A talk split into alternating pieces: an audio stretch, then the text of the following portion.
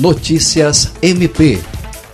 O Ministério Público do Estado do Acre, por intermédio da primeira Promotoria Especializada de Defesa do Patrimônio Público e Fiscalização das Fundações e Entidades de Interesse Social, converteu em inquérito civil a notícia de fato instaurada para apurar denúncias sobre desvio de recursos públicos no Departamento Estadual de Água e Saneamento, DEPASA.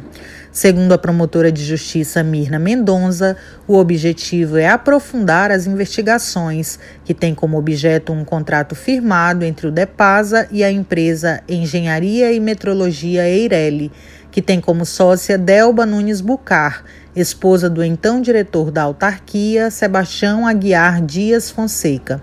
A empresa era beneficiada com pagamento irregular e os desvios de recursos públicos alcançaram um montante de 561 mil reais. Os dois são investigados por improbidade administrativa e, com a evolução da investigação, o Ministério Público apura também a participação de agentes públicos e ou terceiros.